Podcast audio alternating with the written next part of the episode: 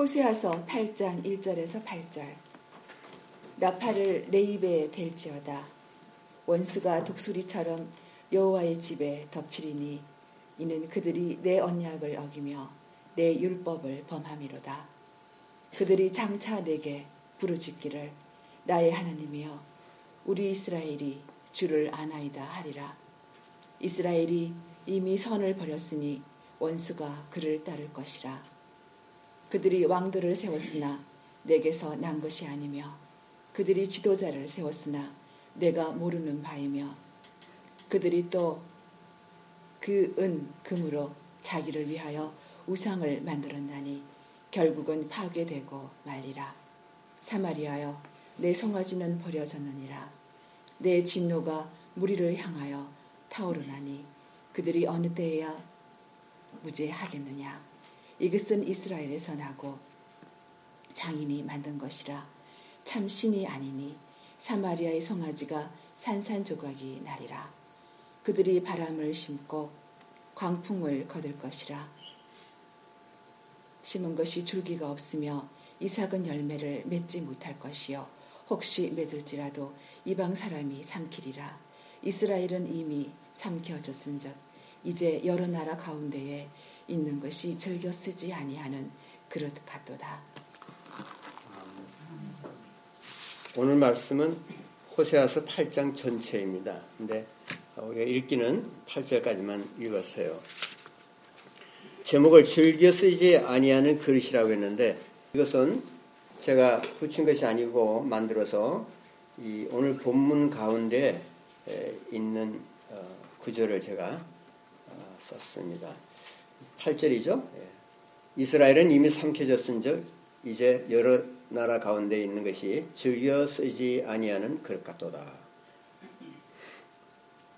그 8장은 어, 무엇에 대한 말씀이냐면 언약 백성, 이스라엘 백성 하나님이 불러서 어, 세우신 그 약속의 백성들이 소명이 뭔가 또 그들의 그 존재 이유가 뭔가 그들의 신분과 소명에 비춰 볼 때에 어, 뭔가 잘못된 것이 있다. 무엇이 잘못된 것이냐? 이제 그것을 지적하고 진단하고 이제 평가하는 것입니다. 그래서 하나님께서 그 1절에는 심판의 이유를 먼저 지적하시죠. 나팔을 내 입에 댈지어다 원수가 독수리처럼 여호와의 집에 덮치리니 이는 왜냐하면 그들이죠. 그들이 내 언약을 어기며 내 율법을 범합니다. 언약을 어기고 율법을 범했다는 거죠. 그것이 이제 심판의 이유예요. 언약과 율법은 이스라엘 백성들께 주셨는데 왜 주셨냐 그러면은 이스라엘 백성들의 행복을 위해서 주셨다고 그래요. 조금 색다른 각도의 말씀인데요. 뭐 이 말씀을 통해서 다른 나라에게 어, 그말 열방의 복음을 전하고 하나님의 어, 그 큰 구원을 선포하기 위한 것이다. 뭐 이렇게도 설명이 되고 또 그렇게도 말을 할수 있겠지만은 여기 보면은 음, 모세의 말을 제가 인용하면은 이렇게 나와 있어. 신명기 10장 13절에 내가 오늘 내 행복을 위하여 내게 명하는 여호와의 명령과 규례를 지킬 것이 아니냐고 했습니다. 그래서 하나님께서 우리에게 무슨 어, 뭘 하라 하고 이렇게 명령하시고 어, 이렇게 살아야 된다라고 이렇게 교훈을 하시는 것은 무엇보다도 우리 자신의 행복을 위한 것입니다. 어, 행복한 교인이라야 다른 사람에게 그 행복을 전할 수 있겠죠. 내가 행복하지 않는데 다른 사람에게 뭐 이렇게 이렇게 하면 행복하게 살 수 있습니다. 이렇게 말하면 그 별로 신빙성이 없지 않겠어요? 복음을 믿었더니 예수를 믿었더니 이렇게 이렇게 내 삶이 행복하게 됐습니다. 이렇게 증언할 수 있어야겠죠. 그래서 하나님께서 어, 이스라엘 백성에게 요구하신 것이 뭐냐 그러면은 어, 신명기 11장 1절에 내 하나님 여호와를 사랑하여 그가 주신 책무와 법도와 규례와 명령을 항상 지키라. 그러면 너는 행복할 것이다. 예. 그리고 너희들에게 대한 나의 뜻, 하나님의 뜻이 성취될 것이다. 그렇게 말씀하시는 겁니다. 그러니까 그 표준에 따라서 사는 것이 행복한 삶이라는 거죠. 말씀을 따라서 살아야 하나님의 선한 뜻이 이루어지는 것입니다. 근데 그 뜻의 열매가 그것이 곧 성도들의 유업이고 행복이고 하나님과 그의 나라를 체험하는 것입니다. 실제로 우리가 크리스천 라이프를 살면서 이것을 체험할 수 있어야 돼요. 제가 오늘 새벽에 비치를 갔는데 일, 일, 칠이 굉장히 장관이죠. 하나님은 위대한 예술가고 위대한 조각가고 위대한 과학자고 위대한 모든 것이에요.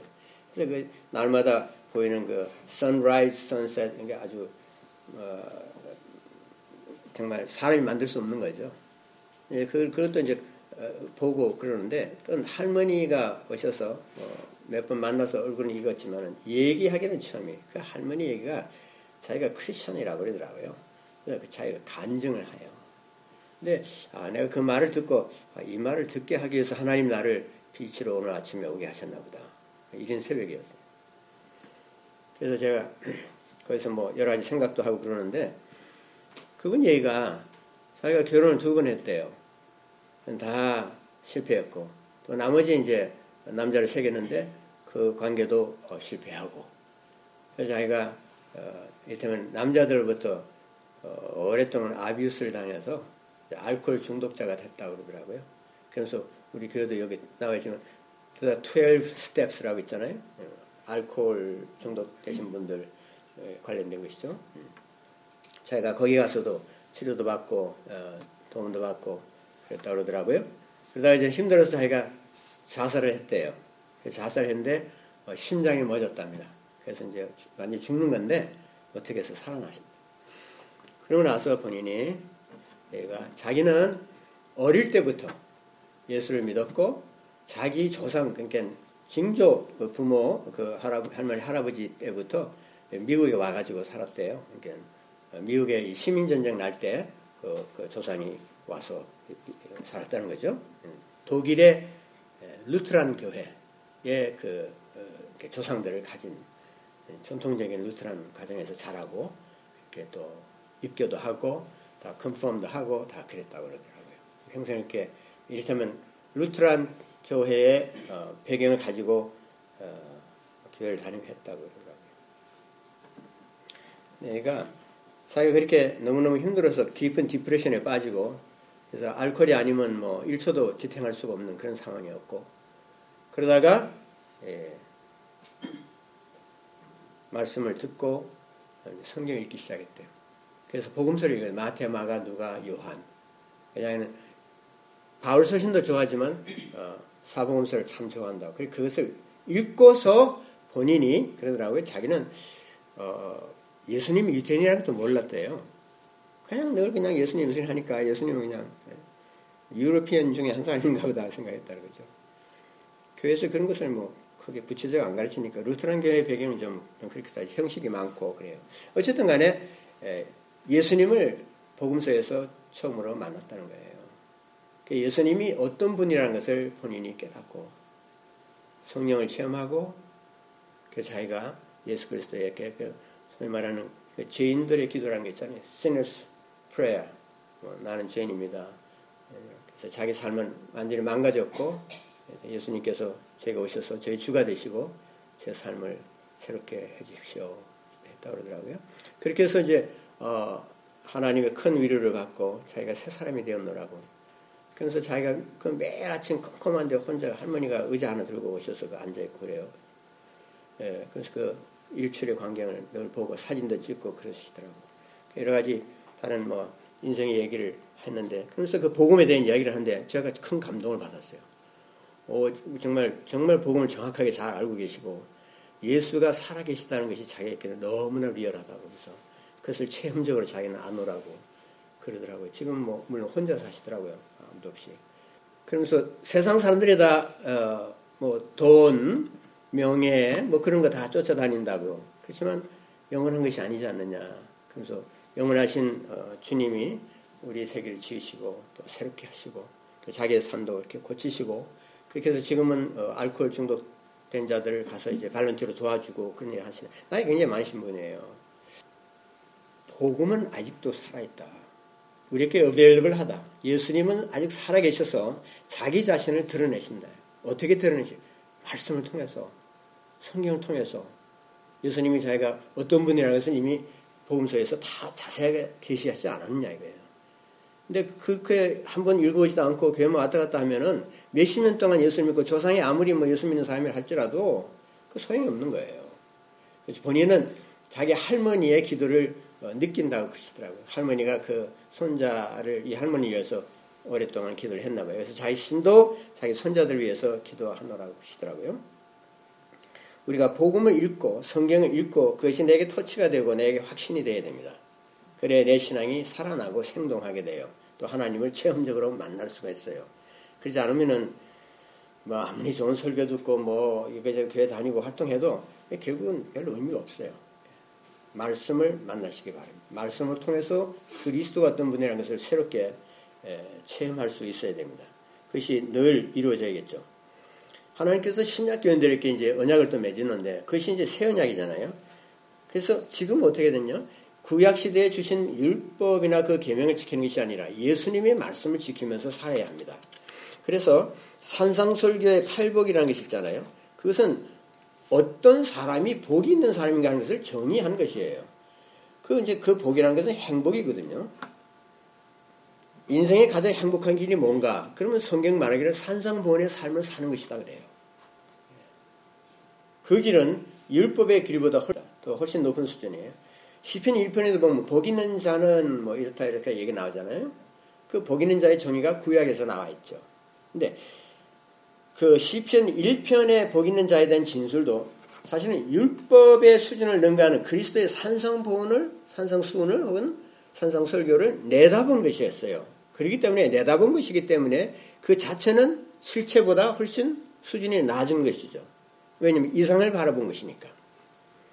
그래서 우리에게 하나님께서는 새 언약을 주시고 그 가르침에 따라서 살면 율법이 보장하는 그 복보다 더 큰 복을 받는다. 그러니까 모세가 이스라엘 백성들에게 보장한 그 행복보다 훨씬 더 크고 더 높은 차원의 복을 체험한다는 것입니다. 그런데 하나님의 선한 뜻이 이루어지는 것을 극단적으로 생각하지 말아야 됩니다. 우리가 하나님의 말씀 따라 사는 삶에는 고난이 있다는 것을 반드시 기억해야 돼요. 행복하다고 해서 고난이 없는 거 아니에요. 기독교의 행복이라는 것은 고난이 있음에도 불구하고 행복한 것입니다. 십자가를 지닌 시련을 겪으면서도 그 속에서 역사하시는 하나님의 사랑의 돌보심을 체험할 수가 있어요. 그런가 하면 번영을 누리면서도 믿음의 시련을 당할 수가 있어요. 하나님 저렇게 잘 믿으시는데 분인데 어떻게 해서 저분에게 저는 참 어려운 일이 오는가 우리가 그런 것을 자주 보고 회의를 느낄 때가 있어요. 그러나 성경은 어, 나를 잘 따르고 말씀을 지키면은 이 모든 시련으로부터 다 해방된다. 그렇게 말하지 않아요. 이 세상에 사는 한 우리는 여러 가지 불리한 일도 당하고 세상에 타락된 부분에서 우리가 같이 피해를 입는 경우가 허다합니다.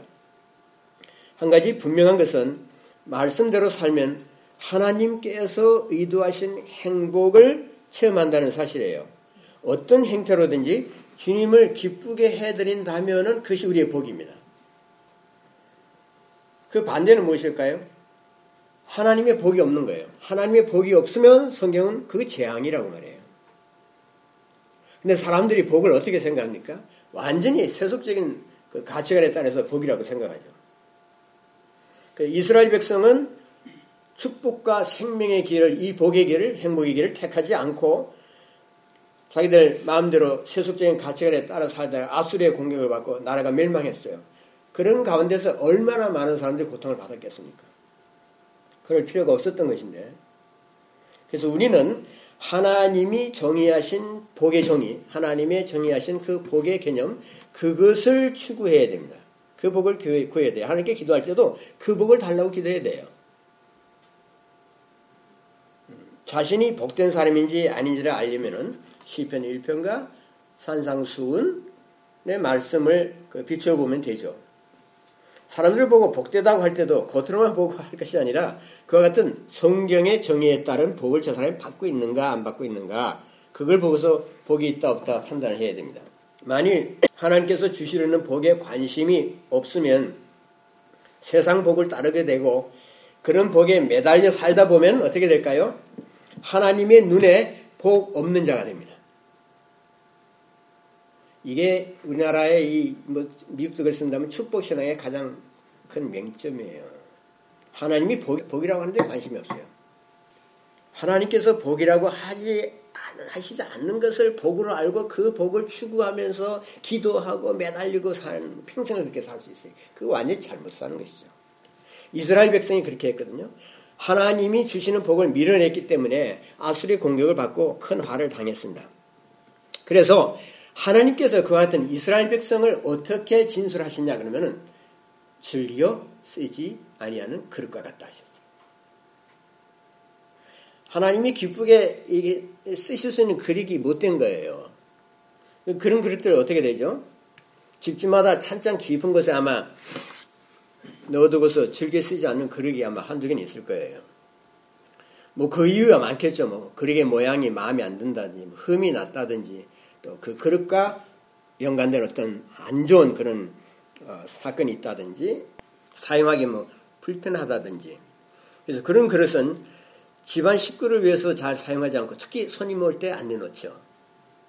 골동품으로서의 가치도 없는 그릇을 어, 내놓을 수도 없지만은 그 그릇은 굉장히 불행한 그릇입니다.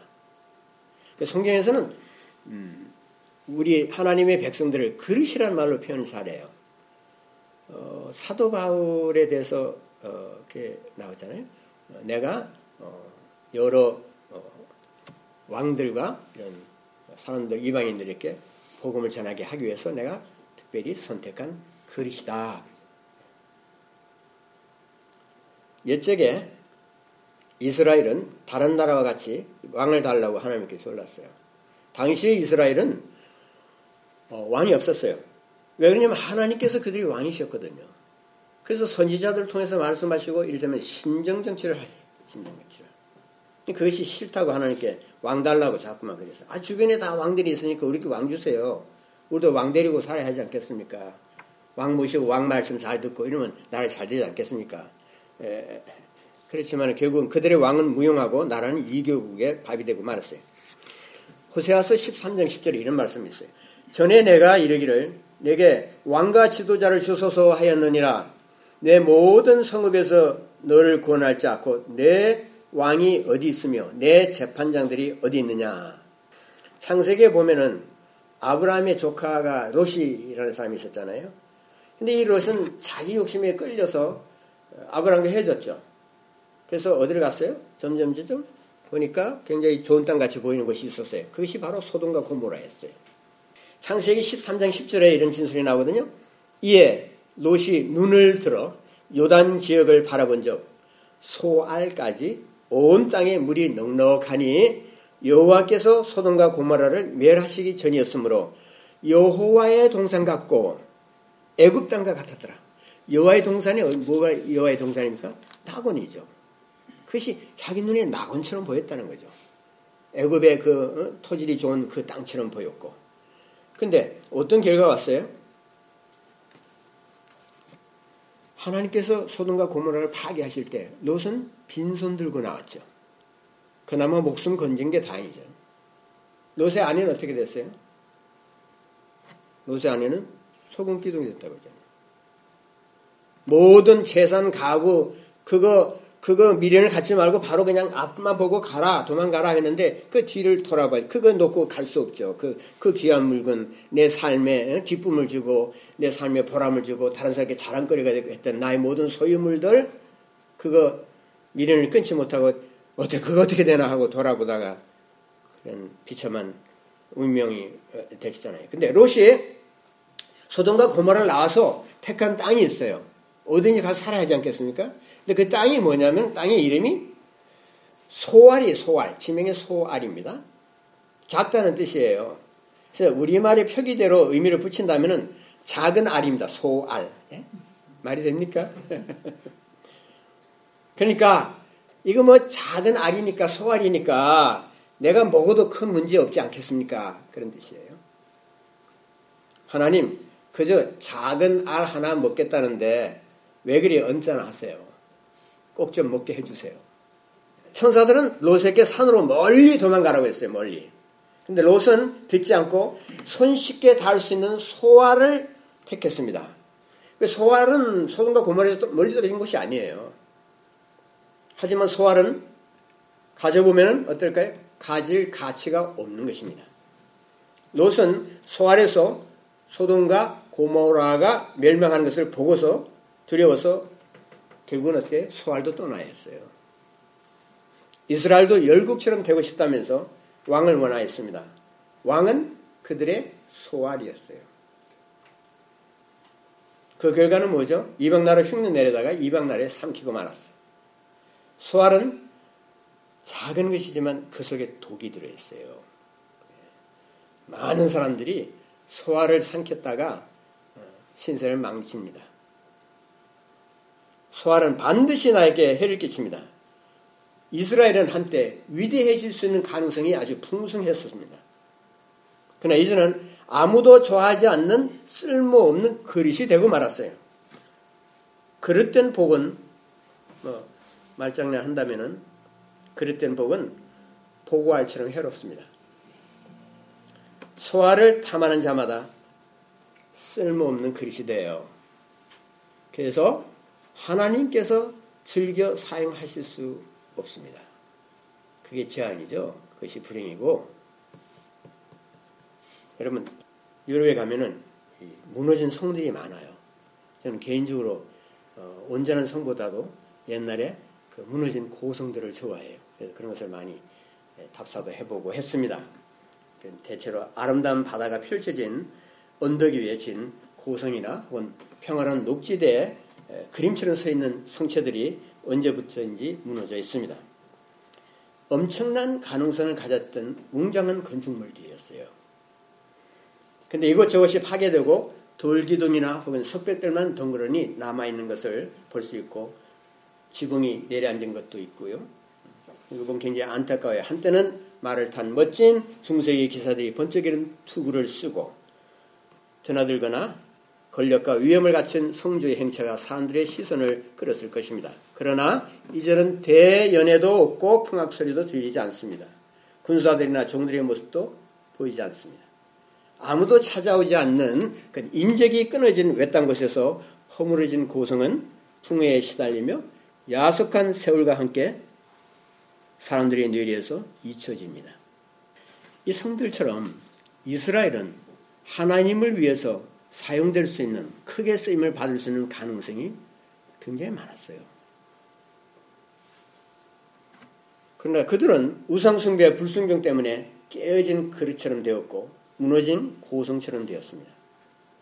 우리 자신들도 그렇게 될 수 있습니다. 여러분 깨어진 그릇을 누가 원합니까? 아무도 원치 않습니다. 여러분 혹시 깨어진 그릇이 되어 보신 적이 있으십니까? 주인이 즐겨 쓸 수 없는 그릇이 되어서 어느 찬장 뒷구석에 밀쳐져 있지는 않습니까? 우리는 본래 주님께서 택한 신령한 그릇들이었습니다. 하나님께서 우리를 택하신 목적은 구원을 하기 위해서 구원회로의 선택뿐만 아니라 신령한 그릇의 역할을 하게 하는 것이죠. 하나님이 섬기기 위한 것입니다. 그런데 좋은 그릇이 되기를 원하셨어요. 근데 그런 역할을 못하면 어떻게 됩니까? 성경에서 늘 경고하는 것이 하나님이 심판이 기다린다는 거예요. 하나님께서 그냥 받을 일 받고 말면 말라. 안 받으면 끝이다. 그거 아니에요. 하나님은 끝을 보시는 분입니다. 우리를 부르시고 우리에게 소명을 주시고 우리에게 이것이 길이다라고 확실하게 보여주신 다음에 그 길을 따라고 따라서 가기를 기대하십니다. 근데 그것을 우리가 의식적으로 물리치거나 세속의 탐욕에 젖어서 하나님의 말씀을 어, 경시하거나 자기의 삶을 그런 어, 부질없는 일에 낭비를 하면은 하나님께서 그 책임을 물으세요. 우리가 심판대 앞에 설때 어, 그런 추궁을 받게 되겠죠? 하나님의 심판이 선고가 됩니다. 그래서 하신 말씀은 너희들이 애굽으로 다시 돌아가리라 그랬어요. 그 심판의 선언이에요. 애굽으로 다시 돌아가리라. 이 말씀 우리가 좀 잘 새겨서 들어야 됩니다. 이스라엘의 당시의 문제가 뭐냐면 요즘 말로 표현한다면 교회가 너무 잘 되는 것이었어요. 그것이, 그것이 왜 문제입니까? 이렇게 반문할 수 있을지 모르지만은 이 교회가 잘 되면 문제가 많이 생겨요. 교회가 하나님의 방식들 잘 돼야지 세상 볼 때 그런 눈으로 잘 되면 정말 문제가 많이 생깁니다. 그래서 그건 좀 역설인데 이스라엘은 교회가 잘 되니까 일단 재단을 많이 세웠어요. 그 재단을 많이 세웠다는 것은 재물을 많이 바친다는 거죠. 근데도 하나님께서 그것들을 기뻐하시지 않았습니다. 오히려 노하시고 그들을 애굽에 보내신다. 애굽으로 보내신다 그랬어요. 그 까닭이 무엇이냐 하면은 재단과 하나님의 말씀이 서로 아무 상관이 없었기 때문이에요. 여호와의 재단이라고 이름 붙여놓고 하나님의 교회라고 십자가 그려놓고 다 했지만은 그러나 하나님의 말씀과 직접적으로 상관이 없더라 이거예요. 10장 1절에 말하기를 이스라엘은 열매 맺는 무성한 포도나무라. 예, 포도나무가 아주 무성해요. 그 열매가 많을수록 재단을 많게 하며 그 땅이 번영할수록 주상을 아름답게 하도다 그랬어요. 주상은 그 이교의 그런 어, 어, 표식들이죠. 거기다가 이제 치장하는 거예요. 그래서 말씀과 거리가 먼 재단은 죄의 온상이 됩니다. 우리가 교회가 너무 많다 그런 말을 많이 하죠. 예, 그래서 또 교회 하나는 아 교회 많은데 왜 또 교회 세워요? 예, 그러는데 근데 사실은 교회가 많은 것 자체가 문제가 아니에요. 문제가 되는 것은 하나님의 말씀과 얼마나 관계가 있느냐 하는 것입니다. 그게 중요하죠. 진리의 복음이 위주가 되어야 속사람이 변화되고 언약 백성의 삶이 새로워지는 것입니다. 근데 구원의 말씀이 제쳐지면은 사람들을 붙잡아 두게 하는 어떤 인간 중심의 아이디어들이 나와요. 그래서 흥미본의의 프로그램들이 개발이 되고 교회당 치장에 급급합니다. 하나님을 섬기는 것이 아니고 인간 중심의 욕구 충족을 섬기게 되는 거죠. 그것이 예수께서 예루살렘 성전을 심판하신 중요한 원인이었어요. 예루살렘 성전을 그 예수님이 왜 무화과 나무 앞에 가셔가지고 그 열매가 없으니까 그걸 저주하시잖아요. 그게 담아 보니까 그게 뿌리까지 말랐더라고 그랬죠. 그래서 그 무화과 나무는 예루살렘 성전을 이를테면은 예시하는 것이었습니다. 잎은 무성했어요. 근데 예수님이 드실 열매가 없었어요. 성전은 주님이 즐겨 잡수, 잡수실 수 있는 그런 양식은 차리지 않고 우상들과 사람들의 입맛에 맞는 음식을 만드느라고 분주했어요. 그래서 이스라엘 백성은 하나님의 진리의 말씀을 어떻게 그 진리의 말씀이 그 하나님의 말씀 좀 이상하다 이렇게 말하는 거예요. 여러분 복음을 원색적으로 전해 보세요. 사람들한테. 그게 얼마나 인기가 있나. 이상한 말이라고 생각해요, 사람들이. 하나님이 이렇게 말씀하셨습니다. 8장 12절에 내가 그를 위하여 내 율법을 만 가지로 기록, 기록하였으나 그들은 이상한 것으로 여기도다. 이스라엘 백성은 하나님의 말씀이 이게 보, 통 그런 말씀이 아니고 좀, 좀 입맛에 안 맞아. 이게 좀 이상하다. 언약 백성이라면 하나님의 율법이 당연히 귀하게 느껴져야 할 텐데 귀찮고 생소하고 예, 자기들과 무관한 것으로 보였습니다. 그런데도 이스라엘은 자기들이 하나님을 이절에 보면 안다고 말했죠. 그들이 장차 내게 부르짖기를 나의 하나님이여 우리 이스라엘이 주를 아나이다 하리라고 해요. 주를 안다고. 그 다음 절은 하나님이 그 말씀을 받아서 하시는 말씀이에요. 그 3절에 이스라엘이 이미 선을 버렸으니 그랬어요. 이게 하나님의 말씀이에요. 원수가 그를 따르게. 주를 안다고 자기들은 장담하고 했지만 하나님은 어떻게 말, 알기를 뭘 아냐? 너희들이 이미 선을 버렸다. 하나님의 선한 말씀 버렸다는 것입니다. 이것은 이스라엘이 율법의 순종에서 오는 축복을 내던졌다는 뜻입니다. 여러분, 하나님의 말씀을 이상한 것으로 여겨도 예배 잘 부를 수가 있습니다. 하나님의 말씀이 없어도 자식 잘 낳고 사회생활 하는 데는 지장 없어요. 돈 버는데 지장 없습니다. 단기적으로 보면 하나님의 백성이 하나님을 섬기지 않아도 당장 무슨 일이 일어나지 않아요.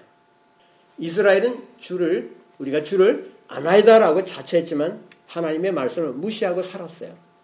여러 백 년을 그렇게 살았어요. 하나님 안다고 하면서 하나님이 주시는 축복된 삶이 무엇인지를 모르는 것, 그것은 모순입니다. 그래서 이스라엘 백성은 구원의 삶이 가져오는 참된 축복의 의미를 몰랐기 때문에 엉뚱한 일에 시간과 정력과 재물을 사용했습니다. 여러분, 정품이 아니면 사람들은 또 머리를 내죠. 정품이, 정품이 아니에요. 그러면 대지품을 가지려고 그러죠. 이스라엘은 바알과 아수르 우상신에게 신들의 그 메시지 시스템을 듣기를 좋아했어요. 그래서 하나님이 인정하시지 않는 지도자를 세우는 것입니다. 아, 이거 우리, 우리 교회에 얼마나 어, 적용이 되는지 알 수 없어요. 우리가 얼마나 하나님께서 인정하는 사람들 지도자로 세웁니까? 우리가 얼마나 많이 하나님 앞에서 하나님 말씀에 비추어서 옳다고 생각되는 그런 어, 경우에 직분을 주느냐 이거예요. 지도자를 잘못 세운 일이 얼마나 많은지 모르죠. 잘못된 학생들 받아서 신학교 들어오게 하고 잘못된 선생들 불러다가 교수되게 하고 잘못된 사람들 장로니 집사니 뭐니 잔뜩 직분을 주고 잘못된 사람들 강대상에 쓰고 이제 이런 것들이 사실 뭐 우리가 눈만 뜬다면 쉽게 볼 수 있어요. 여기저기서 볼 수 있어요. 제가 전에 목회자들 뭐 이렇게 상대로 해서 세미나 같은 거 하고 할 때 늘 그런 말을 해요. 우리가 강대상에 올라가는 것을 두려워할 줄 알아야 합니다. 두려워할 줄. 그냥 뭐 교회 이렇게 하면 되는 것이다. 예수 믿는 거 이런 식으로 하면 되는 것이다. 이런 식으로 생각해 버리면은 그 하나님의 말씀을 경홀히 여길 뿐만 아니라 거룩하신 하나님을 참 너무 가볍게 생각하는 것이죠. 이스라엘은 정기적인 희생 제사를 여러 세기 동안 지속했어요. 근데 이 희생 제사라는 것이 가나안 종교로 물이 들었고 아수르의 우상 숭배로 크게 오염이 됐어요. 그래서 하나님의 기록된 말씀이 성경 말씀과 상관이 없는 종교는 하나님의 인정을 받지 못하고 벌을 받는다 하는 것이 메시지의 포인트예요. 근데 우리는 벌 받는다는 말을 잘 안 해요, 교회에서. 목사가 참 그런 말을 하면 되는데 안 좋아하고 편치 못하다 그러고. 근데 하나님께서 말씀하시기를 그 벌을 내가 내릴 것인데 그 벌은 애굽으로 돌아가는 것이다. 그럼 애굽으로 돌아간다는 것이 무슨 벌이겠어요? 출애굽의 구원이 번복된다, 뒤집어진다는 뜻일까요? 이미 이스라엘 백성이 애굽에서 나오지 않았어요, 그죠? 그 나왔으면은 나왔다가 다시 그걸로 돌아간다는 얘기일까요? 그런 의미에서 애굽으로 돌아간다고 하셨어요. 실질적으로 어, 이스라엘 백성들 중에서 한 사람도 애국으로 돌아간 사람 없어요. 예? 출애굽 광야에 있던 사람들 광야에서 다 죽었으면 죽었지 그 중에서 애국으로 돌아간 사람 있느냐고요? 없어요. 구원이 역전되지 않습니다. 양의 피를 믿고서 애굽을 나와서 해방된 사람들 가나안의 유업은 받지 못했을지라도 광야에서 살았어요. 하나님의 임재 속에서 살았어요. 하나님의 말씀을 상징하는 법계를 메고 다니면서 살았어요. 그래도 이스라엘 백성이 하나님의 약속하신 가나안 땅으로 들어갈 것이라는 것을 믿고 살았어요. 그 증거의 하나가 요셉의 시체를 요셉의 해골을 메고 다닌 것입니다. 40년 동안. 안 그랬다면 가나안에 갈 생각 없으면 그 그냥 버려버리면 되지 왜 그걸 메고 다녔겠어요? 하나님께서 우리를 애굽에서 나와서 적각거리 흐르는 가나안 땅으로 들어가게 하실 것이라는 그 약속을 믿었기 때문이죠. 그래서 애굽으로 돌아간다는 말은 문자적으로 지리적인 애굽으로 복귀한다는 것이 아니고 아수르가 쳐들어왔을 때 애굽에서 당했던 것과 같은 체험을 하게 된다는 말입니다. 그래서 다시 한번 애굽에서처럼 포로 생활을 하면서 고난과 수치를 당한다는 거예요. 유업으로 받은 땅이 이방 나라의 공격으로 황폐하게 될 것이다. 그런 뜻이죠. 그래서 애굽으로 돌아가는 것은 유업의 상실을 의미합니다. 가나안 땅의 유업이 박탈되는 것이죠. 예수를 믿는 새언약 백성도 유업을 잃을 수가 있어요. 그렇지만 천국을 잃지는 않습니다. 이스라엘의 경우는 가나안 땅이 유업이었지만은 신약 성도는 땅을 유업으로 받지 않습니다. 성도의 유업은 하나님 나라와 영생의 영생과 관련된 것이에요. 예를 들면 이런 것들이에요. 하나님 나라만 죽어서 간다고 하는 사후 천국 얘기하는 것이 아니고 영생이라는 것도 그냥 뭐 그냥 막연하게 구원이다 이게 아니라 구체적이고 실제적인 것을 이야기하는데 그것은 이 땅에서 우리가 체험할 수 있는 것들이에요. 우선 물론 사후에 얼마든지 체험 뭐 비교 안 돼도 체험하겠지만은 그래서 예를 들면 쉽게 말해서 이런 거예요. 딴 게 아니면 전혀 전혀 이것이 어려운 것이 아니에요. 실상생활에서 우리가 그것을 체험하면서도 그것을 이렇게 이렇게 딱, 아, 이거구나 하고 이게 생각을 못 할 뿐이에요. 하나님과 누리는 평화가 있어요, 우리가. 제가 아까 말씀드렸던 비치에서 만난 할머니가 그러시더라고. 예수께서 세상에게, 세상이 주지 못할, 세상이 할 수 없는 평화를 내가 너에게 준다고 했는데 그 평화를 내가 체험하고 있다고 그러시더라고요. 그래서 하나님과 누리는 평화가 있고 주님을 위해서 유용한 일꾼이 되는 것이 있어요. 하나님 나라의 능력과 축복을 이모저모로 체험합니다. 또 하나님의 임재와 사랑을 의식하면서 살거든요. 그 할머니 말씀이 본인이 그냥 주님 저는 내 생애를 완전히 뒤집었습니다. 완전히 엉망으로 메싸했습니다. 정말 제 삶이 너무나 힘들고 너무나 잘못된 것을 많이 있고 저는 죄인입니다. 저를 구원해 주십시오. 이렇게 기도했을 때 그래서 제 삶에 들어오셔서 제 주가 되시고 이제는 주님을 제 인생의 주인으로 모시고 이 세상을 새롭게 살 내가 지금 나이도 많고 하지만 그렇게 하겠습니다. 그렇게 했을 때 어떻게 해석하든지 자기 말로 두 천사가 나타나서 한 사람 우측에 한 사람 좌측에서 자기를 이렇게 이렇게 부추기고 자기를 이렇게 이렇게 세웠다 그러더라고요. 그래서 그런 하나님의 임재를 체험하는 것이 있죠. 예. 하나님의 사랑을 의식하는 것이 있고 하나님 주신 소명을 따라 사는 삶이 가치가 있구나 하는 것을 깨닫게 되고 기뻐합니다. 하나님의 구원의 계획이 차근차근히 이루어지는 것을 처음에 내 개인의 생애에서뿐만 아니라 하나님의 나라에서 되어지는 일들을 볼 때 그런 것을 우리가 보고 확신해요. 그리스도를 위해서 또 고난을 받으면서 성령의 열매를 맺는 것 이런 것들이 다 영생의 삶이며 하나님 나라의 유업들입니다. 그것을 우리가 땅에 있으면서 실컷 체험하고 오라는 것입니다. 그렇게 할 수 있고 그것이 가능하다는 거죠. 말씀을 통해서 다른 거 없어요. 하나님의 말씀을 통해서 이런 것을 오는 것입니다. 그것을 깨닫게 되는 거예요. 달리 표현한다면 산상부원의 삶을 실천하면서 하나님의 갖가지 은혜를 체험하는 것입니다. 여러분 하나님의 말씀과 동떨어진 삶은 신약 성도가 당연히 누려야 할 당연히 예, 누려야 할 그런 유업의 축복들을 상실하게 하고 하나님의 진로를 체험하게 합니다. 마치 자신이 받은 구속이 번복되는 것처럼 보이죠. 그렇지만 구원 자체가 취소되는 것은 아니에요. 우상숭배와 율법의 불순종으로 이러한 구속의 목적과 역할을 상실하고 즐겨 쓰지 않는 그릇이 되버려요. 그 얼마나 큰 재앙입니까? 그래서 어, 마치 애굽에 있을 것들 있었을 때처럼 고통을 체험하고 가나안 땅의 유업을 박탈당하는 그런 불행을 겪게 된다 하는 것이 하나님의 경고예요. 여러분 하나님의 교회도 공동체로서의 소명과 역할을 이룰 수가 있어요. 그래서 계시록 2장 5절에 보면 회개하지 않으면 그 촛대를 어떻게 옮기신다 그랬죠. 예. 그러나 촛대가 옮겨져도 개인이 받은 구원은 상실되지 않습니다. 공동체는 하나님의 교회에서의 역할과 위치를 잃을 수는 있지만 개개인의 입장에서 보면은 양의 피로서 구속받은 자의 구원이 공동체가 받은 그런 소명의 기능 상실 때문에 함께 소멸하지는 않습니다. 어떻게 해 그러면 유업이 상실되는 비극을 막을 수 있겠어요?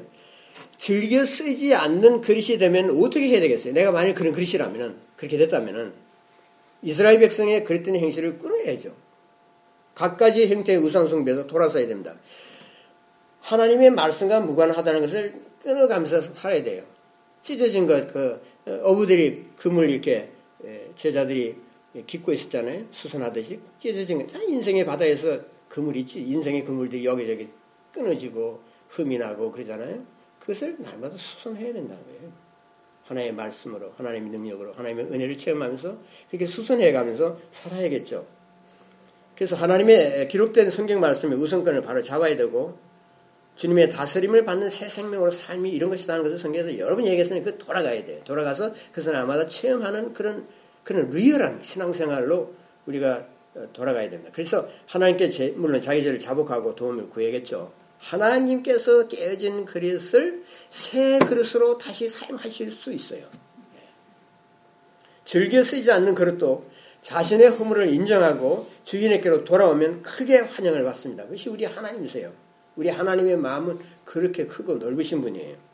하나님은 우리가 언약 백성으로서 쓰임을 받고 유업으로 주신 땅에 있는 여러 축복들을 누리기를 원하세요. 우리가 행복하기를 원하십니다. 그래서 다들 우리가 주님께서 인정하시는 행복한 그릇이 되어야 하겠습니다. 이거 뭐 두 번 얘기할 필요도 없는 거죠. 그런데 행복한 그릇이 아니고 이 불행한 그릇이 되는 경우가 너무 많아, 너무 많아. 그래서 자꾸 흠이 생기고 더러운 것 그 속에 집어 들어가고 그 그릇의 본래의 역할을 하지 못하고 하나님이 그 더러워서 쓰실 수 없는 그런 경우가 된다면 굉장히 불행하죠. 그러나 하나님은 우리의 실수와 연약함을 이해를 하시고 동정하시고 원래 우리의 우리를 향한 우리를 구속하실 때 가지셨던 그 선한 뜻을 이루시기 위해서 우리의 더러운 그릇을 씻기기를 원하세요. 내가 스스로 씻기 어렵죠? 하나님이 씻겨주셔야죠. 씻겨달라고 그러면 원해야죠. 청해야죠. 하나님의 말씀으로 돌아가야죠. 하나님이 어떻게 무엇을 어떻게 말씀하신지 들어야겠죠. 그렇게 하면서 사는 것이 최대의 행복이에요. 여러 가지로 어려움이 있어요, 우리 인생에. 그러나 그런 것들이 있을지라도 우리는 지상에서 행복하게 살 수 있어요. 주님의 눈에. 그리고 우리 자신들도 행복하다고 체험적으로 알 수 있습니다. 그것이 하나님께 영광이 되는 일입니다.